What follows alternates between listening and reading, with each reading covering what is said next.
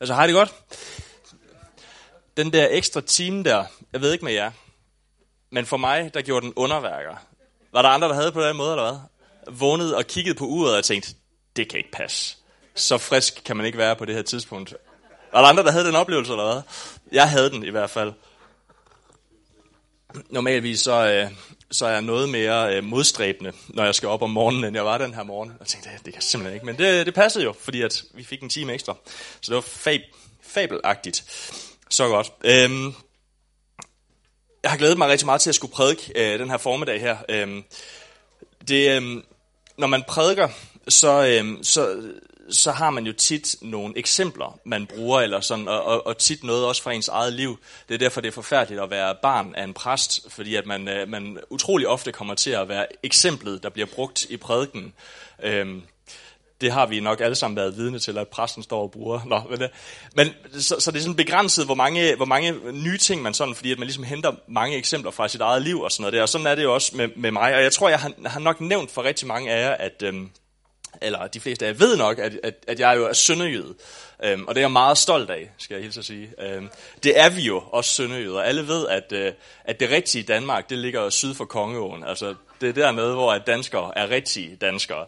Øhm, og, og, og, det, og det kan vi godt grine af og sådan noget, men, men det er faktisk et græn af sandhed i det på en eller anden måde, fordi at, at øh, Sønderjylland er jo kvæg sin historie har været skiftevis dansk og tysk, du ved, i en rigtig lang årrække. Og, og, og hvad skal man sige, på en eller anden måde, så flyder grænsen også en lille smule, fordi at tit så taler, du ved, danskere i Sønderjylland taler øh, tysk, du ved, over en bred kamp. Det gjorde man i hvert fald tidligere, da, da jeg voksede op i Asbøl, der, øh, der havde vi øh, jo selvfølgelig DR1 og TV2, det var de kanaler, vi havde, og så ellers så var det jo tyske kanaler, vi ligesom så på fjernsynet.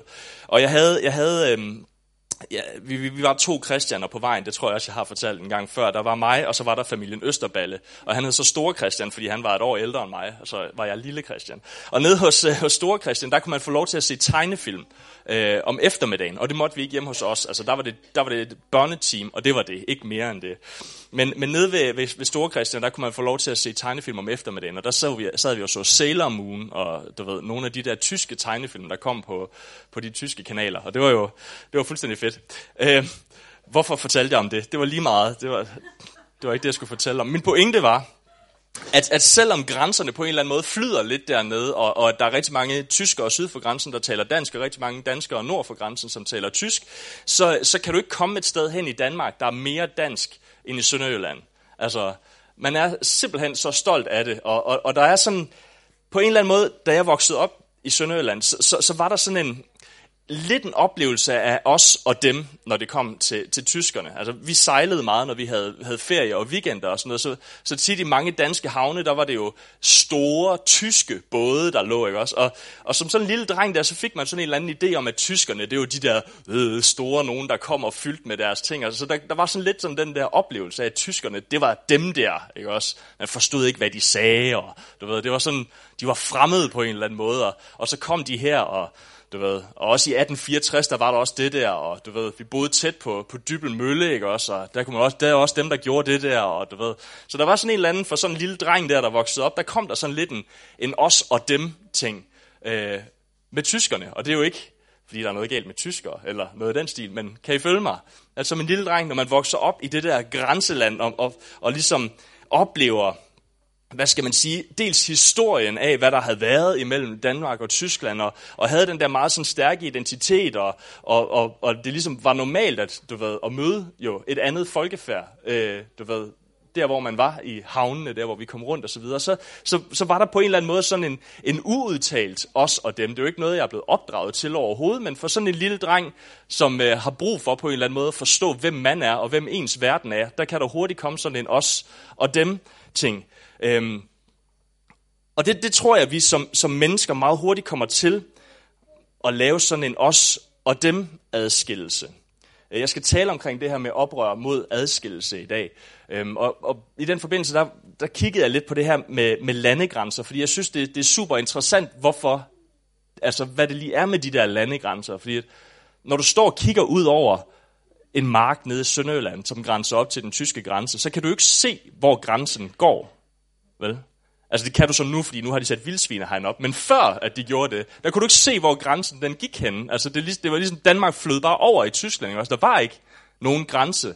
Men det var der jo, eller sådan, fordi vi havde tegnet den på et kort, og havde en eller anden idé om, at så er det her Danmark, og så det her nede, det er så Tyskland. Men, men den er der jo ikke. Men det er den alligevel på en eller anden måde, i vores bevidsthed og så videre. Så jeg, jeg læste en artikel omkring det her med grænser, som sådan kort beskrev grænsernes historie, hvor, hvor det kommer fra, det her med grænser. Og, og noget af det, der var interessant, det var, at, at, at der stod i den her artikel, at, at grænser og det at etablere grænser og det at håndhæve dem og være mere streng og mere løs med det, faktisk er steget og falden igennem historien.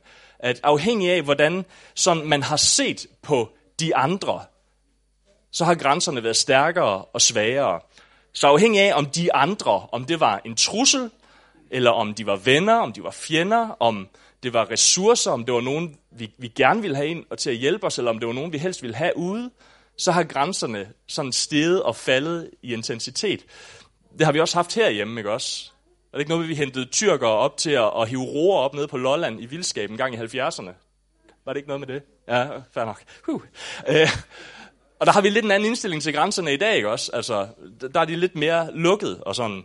Så, så på den måde, så, så, er, så er grænserne, de forstærkes og formindskes, alt sammen med henblik på synet på den anden. Udgangspunktet for grænserne imellem os som mennesker, det er en oplevelse af, eller en opfattelse af os over for dem, os og så de andre.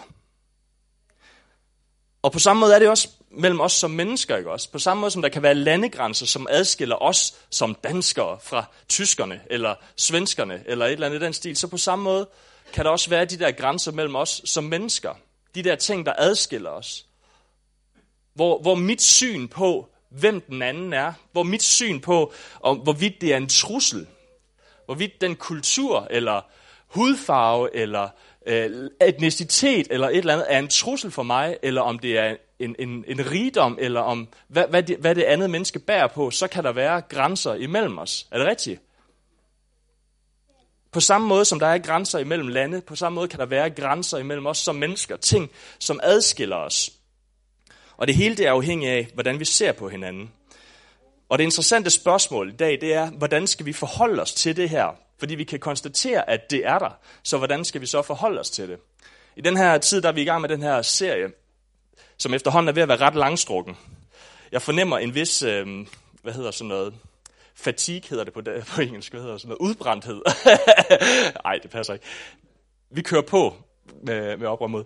Øhm, vi er i gang med den her serie, som efterhånden er på hvad, del 8 eller sådan et eller andet den stil, omkring hvordan det her med at følge Jesus, det revolutionerer vores liv på en måde, så vi gør oprør imod ting, som er i vores kultur. Der er rigtig mange ting i vores kultur, som, som, øh, som det at følge Jesus er i opposition mod. Vi har talt om, hvordan det at følge Jesus, det er et oprør imod misbrug af skaberværket. Ikke også?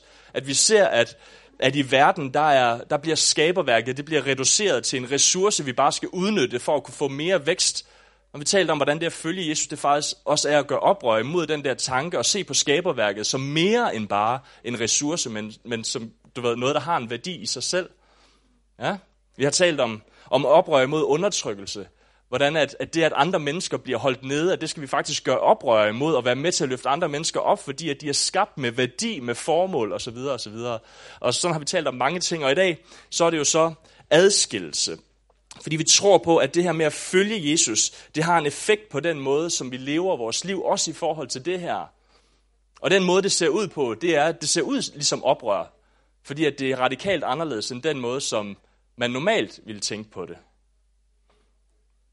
Jesus han elsker os med en fuldstændig grænseoverskridende kærlighed. Og spørgsmålet er, hvad det gør ved vores måde at forholde os til øh, adskillelse på. Vi skal læse fra Matteus evangeliet kapitel 8, vers 5-13. Da Jesus gik ind i Kapernaum, kom en officer hen og bad ham, Herre, min tjene ligger lammet derhjemme og lider forfærdeligt. Han sagde til ham, jeg vil komme og helbrede ham. jeg vil komme og helbrede ham. Men officeren sagde, herre, jeg er for ringe til, at du går ind under mit tag, men sig blot et ord, så vil min tjener blive helbredt. Jeg er jo selv under kommando og har soldater under mig. Siger jeg til en, gå, så går han, og til en anden, kom, så kommer han, og til min tjener, gør det og det, så gør han det. Da Jesus hørte det, undrede han sig og sagde til dem, der fulgte ham, Sandelig siger jeg jer, så stor en tro har jeg ikke fundet hos nogen i Israel. Jeg siger jer, mange skal, det var der. Jeg siger at mange skal komme fra øst og vest og sidde til bords med Abraham og Isak og Jakob i himmeriget. Men rigets egne børn skal kastes ud i mørket udenfor. Der skal der være gråd og tænderskærn. Men til officeren sagde Jesus, gå, så skal det ske dig, som du troede. Og hans tjener blev helbredt i samme time. Der er tre ting, som, som jeg godt kunne tænke mig at hive fat i i den tekst her, som jeg tror på en eller anden måde hjælper os til at, at finde ud af, hvordan skal vi forholde os til det her med adskillelse. Hvordan, hvad gjorde Jesus? Fordi at som, som kristne og som efterfølger af Jesus, der må Jesus, han må være den højeste standard, er det rigtigt? I forhold til, hvordan vi skal forholde os til de ting her. Så derfor så er der tre ting, som vi skal kigge på. Den første, det er, hvad overskrider Jesus? Hvad er det for nogle grænser, der er i teksten her imellem Jesus og den her romerske officer. For det andet, hvad finder han på den anden side af de her, på den, øh, den anden side af de her grænser her mellem ham og officeren? Hvad, hvad, hvad er der derovre på den anden side? Og for det tredje, hvad er konsekvensen? Hvad er konsekvensen af, at Jesus han har en, en grænseoverskridende kærlighed? En kærlighed, som rækker ud over og bryder igennem de der ting, som adskiller os som mennesker. Det er de tre ting, som vi på en eller anden måde skal kigge på Øhm, bare sådan for at give lidt kontekst. Jeg, jeg prøvede sådan at beskrive her til at starte med, hvordan det her med, med grænser, at det skaber et os og dem. Lige så snart, vi tegner en grænse, så vil der nødvendigvis være nogen, der er på den ene side, ikke også? Og nogen, der er på den anden side. Og enten så tilhører man dem, som er her, eller også så tilhører man dem, som er på den anden side. Et os og et dem. Og når vi kigger på, på israelitterne, så har de et meget, meget stærkt os. De er meget, meget, øh, hvad skal man sige, udtalte i deres os og dem øh, som folk. Øh, og Paulus, han, han beskriver det der os i, øh, i Romerbrevet kapitel 9, vers 4-5. Der står sådan her, de er jo israelitter, de har førstefødselsretten og herligheden og pagterne og loven og tempeltjenesten og løfterne. De har fædrene, og fra dem er Kristus kommet som menneske. Han, som er over alt og alle. Gud være lovet til evig tid. Amen. De her jo jøder, de har førstefødselsretten, herligheden, pagterne osv. osv. osv. I jødernes og israeliternes forståelse af sig selv, der er der en forståelse af, at de er særligt udvalgt. Er det rigtigt? Det læser vi også i, i, øh, i Gamle Testamente, at jøderne er et særligt udvalgt folk. De har en helt klar oplevelse af, at det er dem, der har øh, førstefødselsretten og herligheden og pakten og loven og tempeltjenesten og løfterne. Noget, der gør dem fuldstændig, fuldstændig anderledes end alle andre folkeslag. Noget, der, der fuldstændig adskiller dem fra alt og alle andre. Noget, som hæver dem op over det. Noget, som, som ligesom gør, at de på en særlig måde står frem i modsætning til andre folkeslag. Fordi de har førstefødselsretten, de har loven, de har herligheden og pagterne osv. De har en oplevelse af, at det er os, Gud har udvalgt. Så står der, at de har løfterne. Flere gange læser vi om, at, at Gud han lover dem et land, et sted, som skal være deres.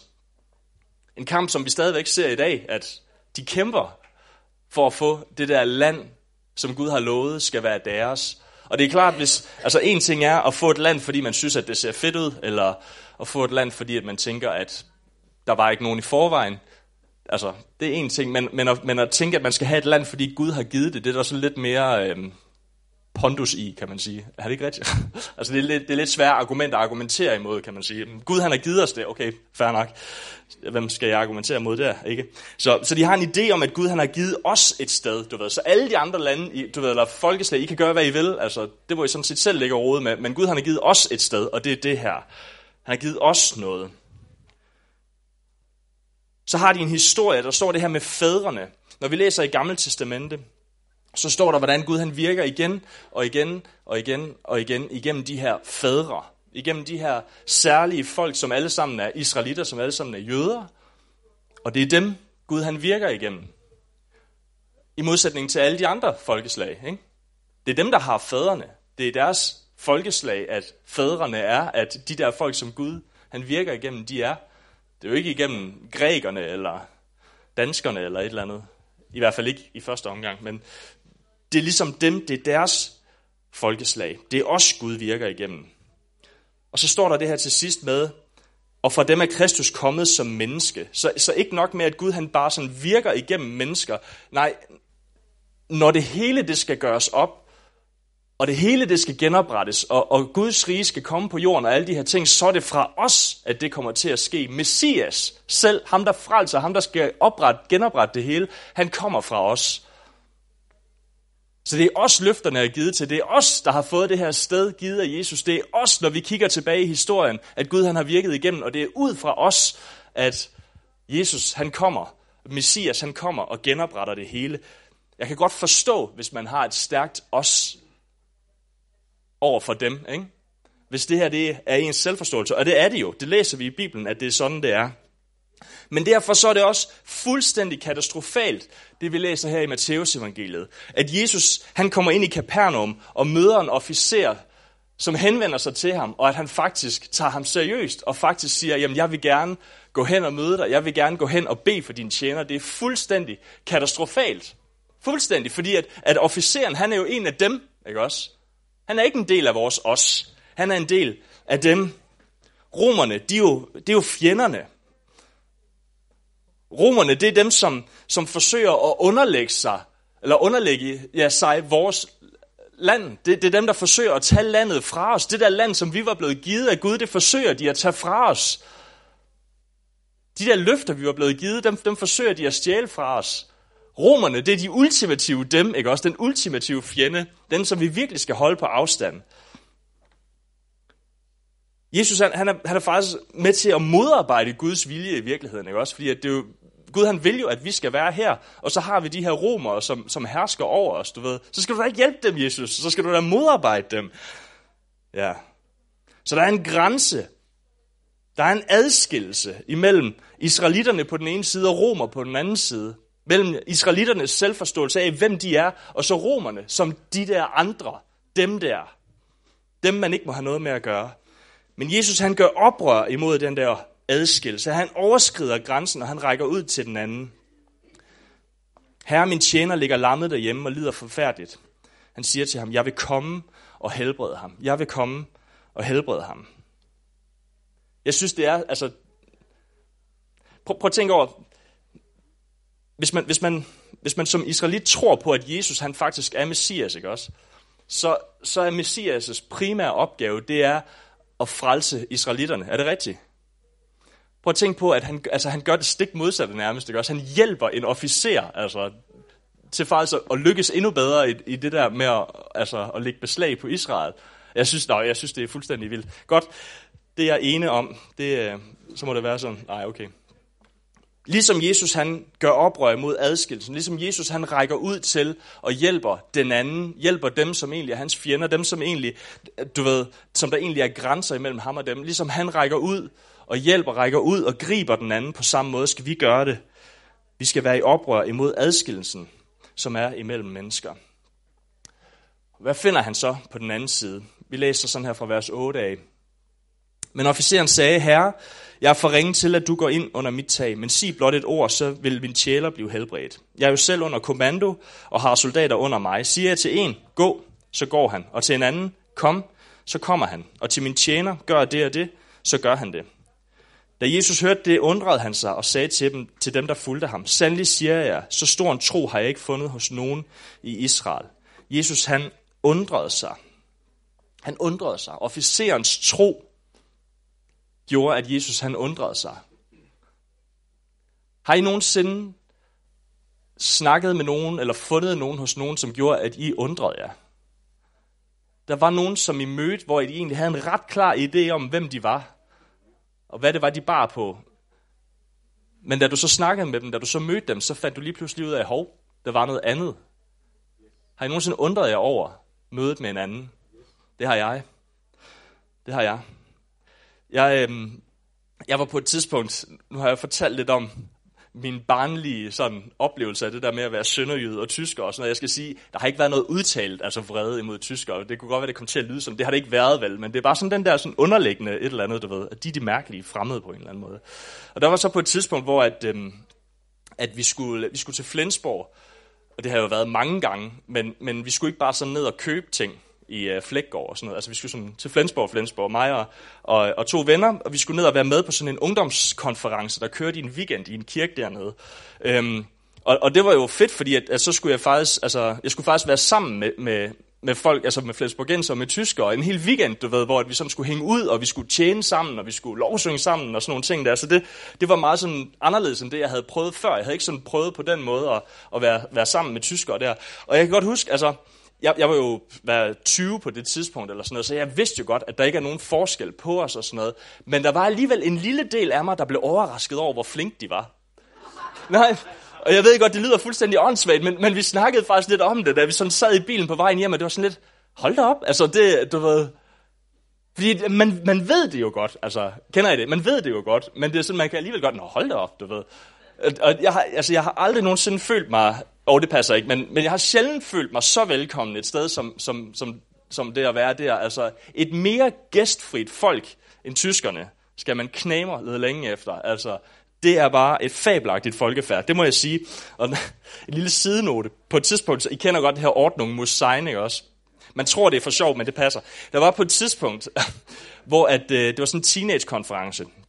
Så øh, mødelederen havde, hey, du ved, og vi skal starte med en leg og sådan noget. Så alle stolene ud til siden, og så rykker de alle stolene ud til siden og lavede en eller anden vild leg. Og så, okay, nu lejen over, øh, så må I gerne sætte stolene op igen. Hvis man sagde det til danske teenager, hvordan ville salen så se ud bagefter, når de havde stillet stolene op? Altså totalt kaotisk, ikke også? Folk ville sidde i små klynger, og du ved, Brian han ville sidde med ryggen til, og sådan noget der. Altså, stolene stod mere lige, da de der teenager havde sat dem op, end de gjorde før. Der var bare ordning, altså. Det ligger i blodet, det der. Det tror jeg på. Det var, det var ret vildt. Nogle gange så det der med at overskride grænsen imellem mig og den anden, os og dem, det viser lige pludselig en anden virkelighed, end det vi havde regnet med at finde. Vi finder nogle gange noget andet, end det vi troede, vi ville finde. Noget, der undrer os. Og den her tro hos officeren, den overrasker Jesus. Han siger sådan her, Herre, jeg er for ringe til, at du går ind under mit tag, men sig blot et ord, så vil min tjener blive helbredt. Jeg er jo selv under kommando og har soldater under mig. Det, der er så vildt ved det her, det er, at soldaten, han, han tror så meget på Jesus og på den autoritet, han har, at han siger, Jesus, jeg ved, at du ikke engang behøver at være til stede i lokalet, for at min tjener, han bliver helbredt. Og så bruger han eksemplet med, med den autoritet, han selv har. Han ved, at han som officer kan sige til folk, at de skal gå der og derhen, at de skal gøre sådan og sådan. Og så vil folk gøre det. Hvorfor vil de gøre det? Vil de gøre det, fordi officeren siger det? Nej, de vil gøre det, fordi at officeren han har autoritet et sted fra. Er det rigtigt?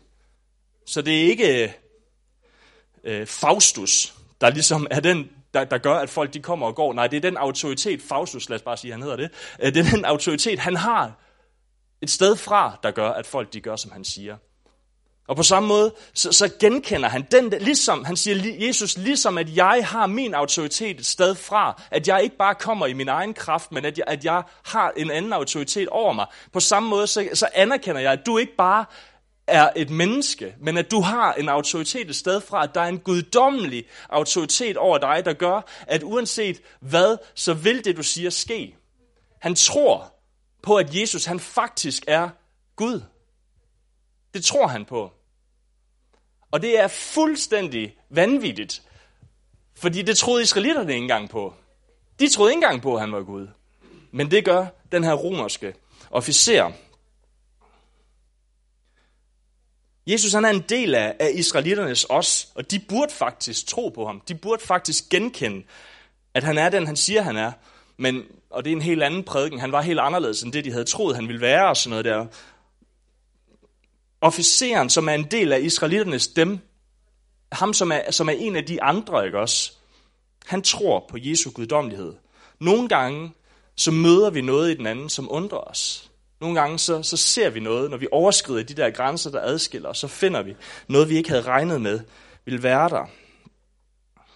Jesus han overskrider grænserne, og finder troen, hvor den ikke burde være. Jeg tror, jeg tror vi, vi er alt for hurtige til at dømme folk ude. Det tror jeg, vi er.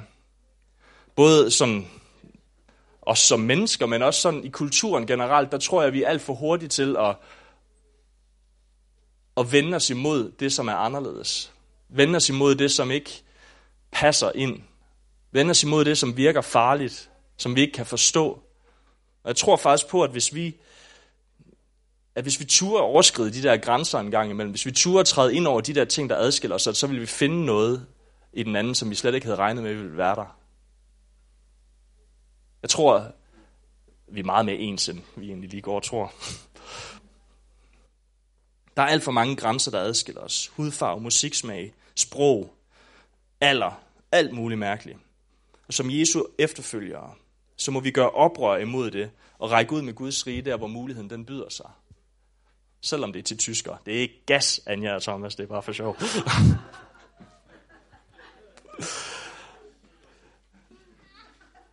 ja. Tredje og sidste. Og så skal vi til frokost. Hvad er konsekvensen af, at Jesus han overskrider grænsen? Hvad, hvad er konsekvensen af, at Jesus han er sådan en, der overskrider grænser. Der står sådan her i vers 11. Jeg siger jer, mange skal komme fra øst og vest og sidde til bords med Abraham og Isak og Jakob i himmeriget. Men rigets egne børn skal kastes ud i mørket udenfor.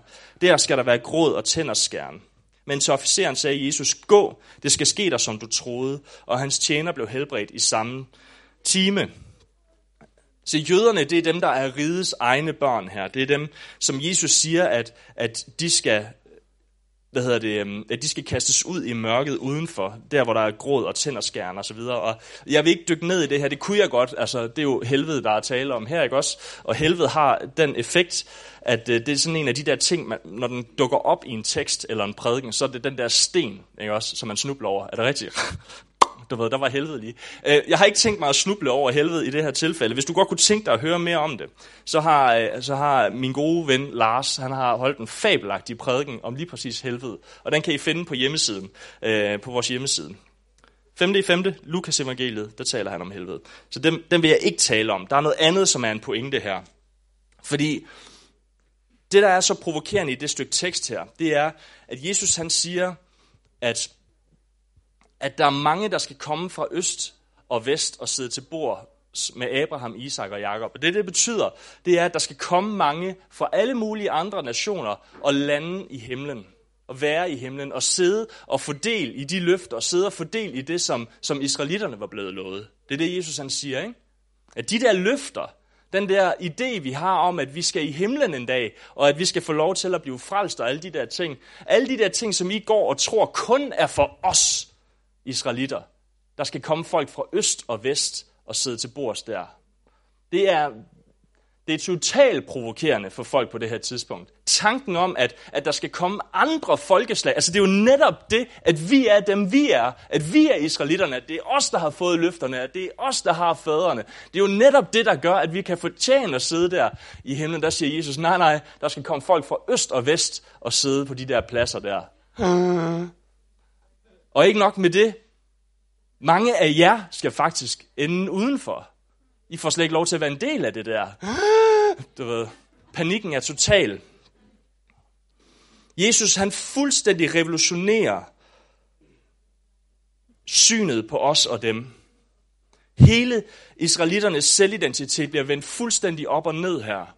Fra at være dem, som, som, som var, var blevet lovet en hel masse, og nærmest du ved, havde carte blanche til alt muligt, til faktisk lige pludselig at blive dømt ude jo, på en eller anden måde.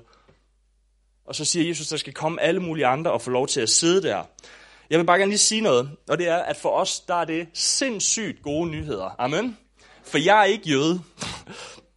Jeg er kristen. Jeg tror på Jesus. Grænsen mellem os og vores far er forsvundet.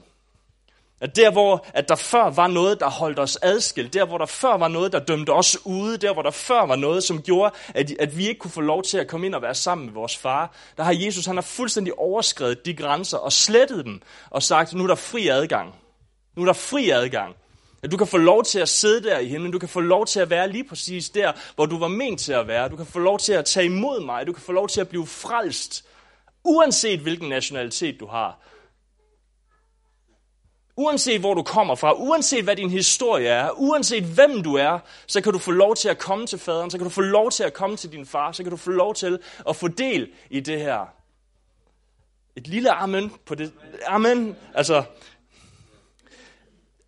adgangskravet til at, at komme ind og få en del af Guds rige blev fuldstændig forandret med det her, venner. Fuldstændig forandret. Den der grænse, der adskilte os, som sagde, jamen det her, det kan I ikke fordele i. Fordi I er dem. Den er væk. Den findes ikke mere. Der er fri adgang. Så vi kan komme fra øst og vest og samles der. Jesus han overskrider alle de grænser, som var imellem os og vores far i himlen, synden, ondskaben og alle de her ting. Så ligesom han overskrider grænsen og, og, og, og hjælper den her officer på samme måde, så overskrider han grænsen for at redde os, for at frelse os, for at helbrede os. Og på samme måde som, som Jesu kærlighed overskrider grænserne for at frelse os, på samme måde tror jeg på, at vi skal overskride grænserne for at nå andre mennesker. Med kærlighed, med fred, med håb, med alle de der ting, vi har at give. Vi skal overskride grænserne for at elske. Den samme kærlighed, som vi bliver mødt med, skal vi møde andre med. Hvordan gør vi så det, Christian? Fordi at der er altså ham der, og han er bare en klovn. Det må jeg bare sige. Altså, eller når jeg ser hende der, åh, oh, du ved, det gør bare en alder, og du ved, der er bare en grænse. Jeg kan bare mærke den grænse der, og det er ikke bare fordi, at jeg tror, at den er der, men den er der rent faktisk. Hvordan gør vi så det der? Jeg tror, der er en ting, som, øh, som jeg er begyndt at gøre, fordi at, at indimellem så er der nogle folk, hvor man virkelig oplever en grænse. Er det ikke rigtigt? Altså, hvor det faktisk godt kan være svært, og man godt kan føle den der adskillelse. Og jeg siger ikke, at man skal være lige gode venner med alle. Det kan ikke lade sig gøre. Men jeg tror, der er en rigtig god praktik. Det er at tænke på, at hver eneste gang, der er en, som man virkelig bare, du ved, der er, uff, jeg føler adskillelsen her, herre. Og tænke på, at, at lige så meget som Jesus han døde for dig, lige så meget som Jesus han elsker dig, lige så meget som at Jesus han vil gøre det igen for din skyld, Fuldstændig lige sådan er det for den anden. Fuldstændig lige sådan. Jeg tror, det er en ret god øvelse at gøre, når man møder den der adskillelse, når man støder på de der grænser mellem mig og den anden, og tænke på, at hey, Jesus han døde fuldstændig lige så meget for ham eller hende. En anden god ting, det kunne være at blive ven med en fremmed. Bliv ven med en, som, øh, som er anderledes. Bliv ven med en af dem der, som du tænker, det er en af de andre. Det er en af dem på den anden side. Det er en af dem, som ikke hører til her, som ikke er en af os, men som er en anden. Og prøv at opleve og finde ud af, at, at når du bliver venner med en, som er fuldstændig anderledes end dig selv, at så er der faktisk rigtig meget godt at finde på den anden side. Ligesom Jesus han fandt troen hos den her officer her. Så det var bare et par eksempler. Vi skal, vi skal til at slutte. Øhm, og jeg kan godt lide at slutte, slutte sådan nogle prædikner her af med, med at give mulighed for en eller anden form for respons Øhm, mellem dig og din far i himlen. Og jeg tænker, det kan være, at, at du har hørt det her budskab og er, og er blevet provokeret, at du kan mærke, at der faktisk er, er noget, som, øh, som du skal bede om tilgivelse for. Nogle mennesker, du har, har holdt ude på en armslængde. Nogle mennesker, som du øh, har undgået kontakt med. Nogle mennesker, som du på en eller anden måde har tænkt, dem vil jeg ikke have noget med at gøre. Dem kan jeg ikke lide, eller et eller andet i den stil. Det kan være, at du har brug for at bede om tilgivelse ind i, ind i det område der, og brug for at omvende dig. Du ved, det er jo helt reelt, hvis det er sådan, der er glæden jo, at der er noget nok. Er det rigtigt? Uanset hvor mange gange vi falder, så er der noget nok. Uanset hvor store klovne vi er, så er der noget nok og kærlighed nok. Det kan være, det er dig.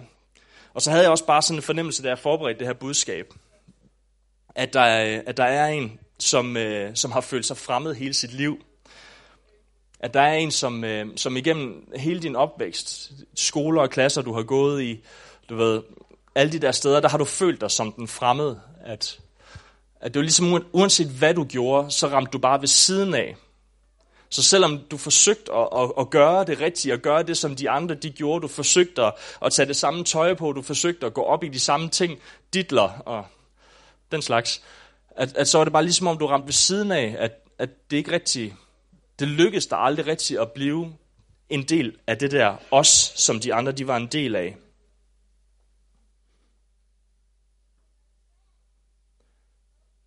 Og der er den gode nyhed, det er, at Jesus han rækker ud til dig i dag. Du er ikke en fremmed. Du er ikke ude. Men Jesus han vil trække dig ind. Han vil overskride alle de der grænser, som du føler og adskiller dig fra andre og isolerer dig. Fordi vi kan være totalt uegnet i vores egen og i andres øjne, men Jesus han kommer hele vejen, og det eneste vi skal, det er bare at tro på ham. Så jeg har bare sådan en fornemmelse af, at der er en her i dag, som, som, øh, som skal række ud efter det der håb, der er i Jesus, og sige, hey, jeg har følt mig fremmed hele mit liv, men jeg tror på, at du, Jesus, kan frelse mig, at du kan nå mig, og at jeg kan få lov til at være en del af dig, at jeg kan få lov til at høre til hos dig. Så kan vi ikke lukke vores øjne? Og så hvis det er dig, som, øh, som, øh, som den her søndag har brug for at, at omvende dig i dit hjerte, du kan bare mærke, at der er noget, som, der er en adskillelse, du har haft. Der er en grænse, der har været imellem dig og nogle andre mennesker. Hvis du har bare har brug for at, at omvende dig fra det der, så, øh, så vil jeg bare opmuntre dig til at, at gøre det stille og roligt i det her øjeblik her. Og så vil jeg sige til dig, hvis, øh, hvis det er dig, der har følt, at, at du har været fremmed hele dit liv, at du har følt, at du ikke har passet ind, og du den her formiddag sidder og har den her længsel om at finde hjem, om at blive en del af noget. Blive en del af et os. Opleve at blive fundet af faderen. Finde tilbage til din far i himlen. Så vil jeg bare opmuntre dig til, som, som øjnene er lukket her i forsamlingen, så der er ikke nogen, der kan se det andre end dig og din far. Og så bare række din hånd op der, hvor du sidder, og så vil jeg, vil jeg bede for dig. Der, hvor du sidder. Så hvis det er dig, der har haft den her fornemmelse af, at du, at du hele dit liv har været fremmed, eller ikke har passet ind, så, så bare løft din, øh, din hånd der, hvor du sidder. Så vil jeg bede for dig. Yes, jeg må gerne tage den ned igen. Så far, tak fordi, at du, at du har forsoningens tjeneste, far. At det du gør, det er, at du føjer os til her. Du føjer os til her, at i dit rige, der findes der ikke adskillelse, far. Der findes ingen grænser i, din rige, i dit rige her, fordi du overskrider dem med din kærlighed, far. Jeg beder dig bare om lige nu, far, hvor det her hjerte, far, har følt sig fremmed, har følt sig forkert, har følt sig ved siden af, har forsøgt at tilpasse sig og gøre alt muligt for, for at bare kunne blive en del af det her. Også her, der beder jeg dig bare om, at du lige nu, far, må overskride de der grænser, far, og møde hjertet her i Jesu navn. Med din fred her. Med din fred her. Tak fordi, at du kalder os ved navn her. At, at, at vi ikke er fremmede for dig her. Det takker jeg dig for. Det takker jeg dig for, Jesus.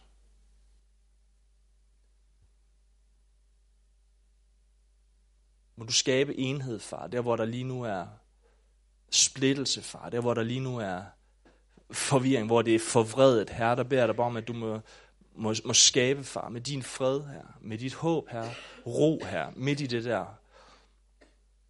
Må du bare få lov til at opleve at blive føjet til, far, og blive en del, her af dig, her. Ligesom der står i dit ord, far, at, at du er i os, far. Må vi bare få lov til at opleve det her, den her formiddag. Det beder jeg dig om i Jesu Kristi navn. Og far, så beder jeg dig om, at du må give os mod og styrke og visdom til at se på andre, som du ser dem her.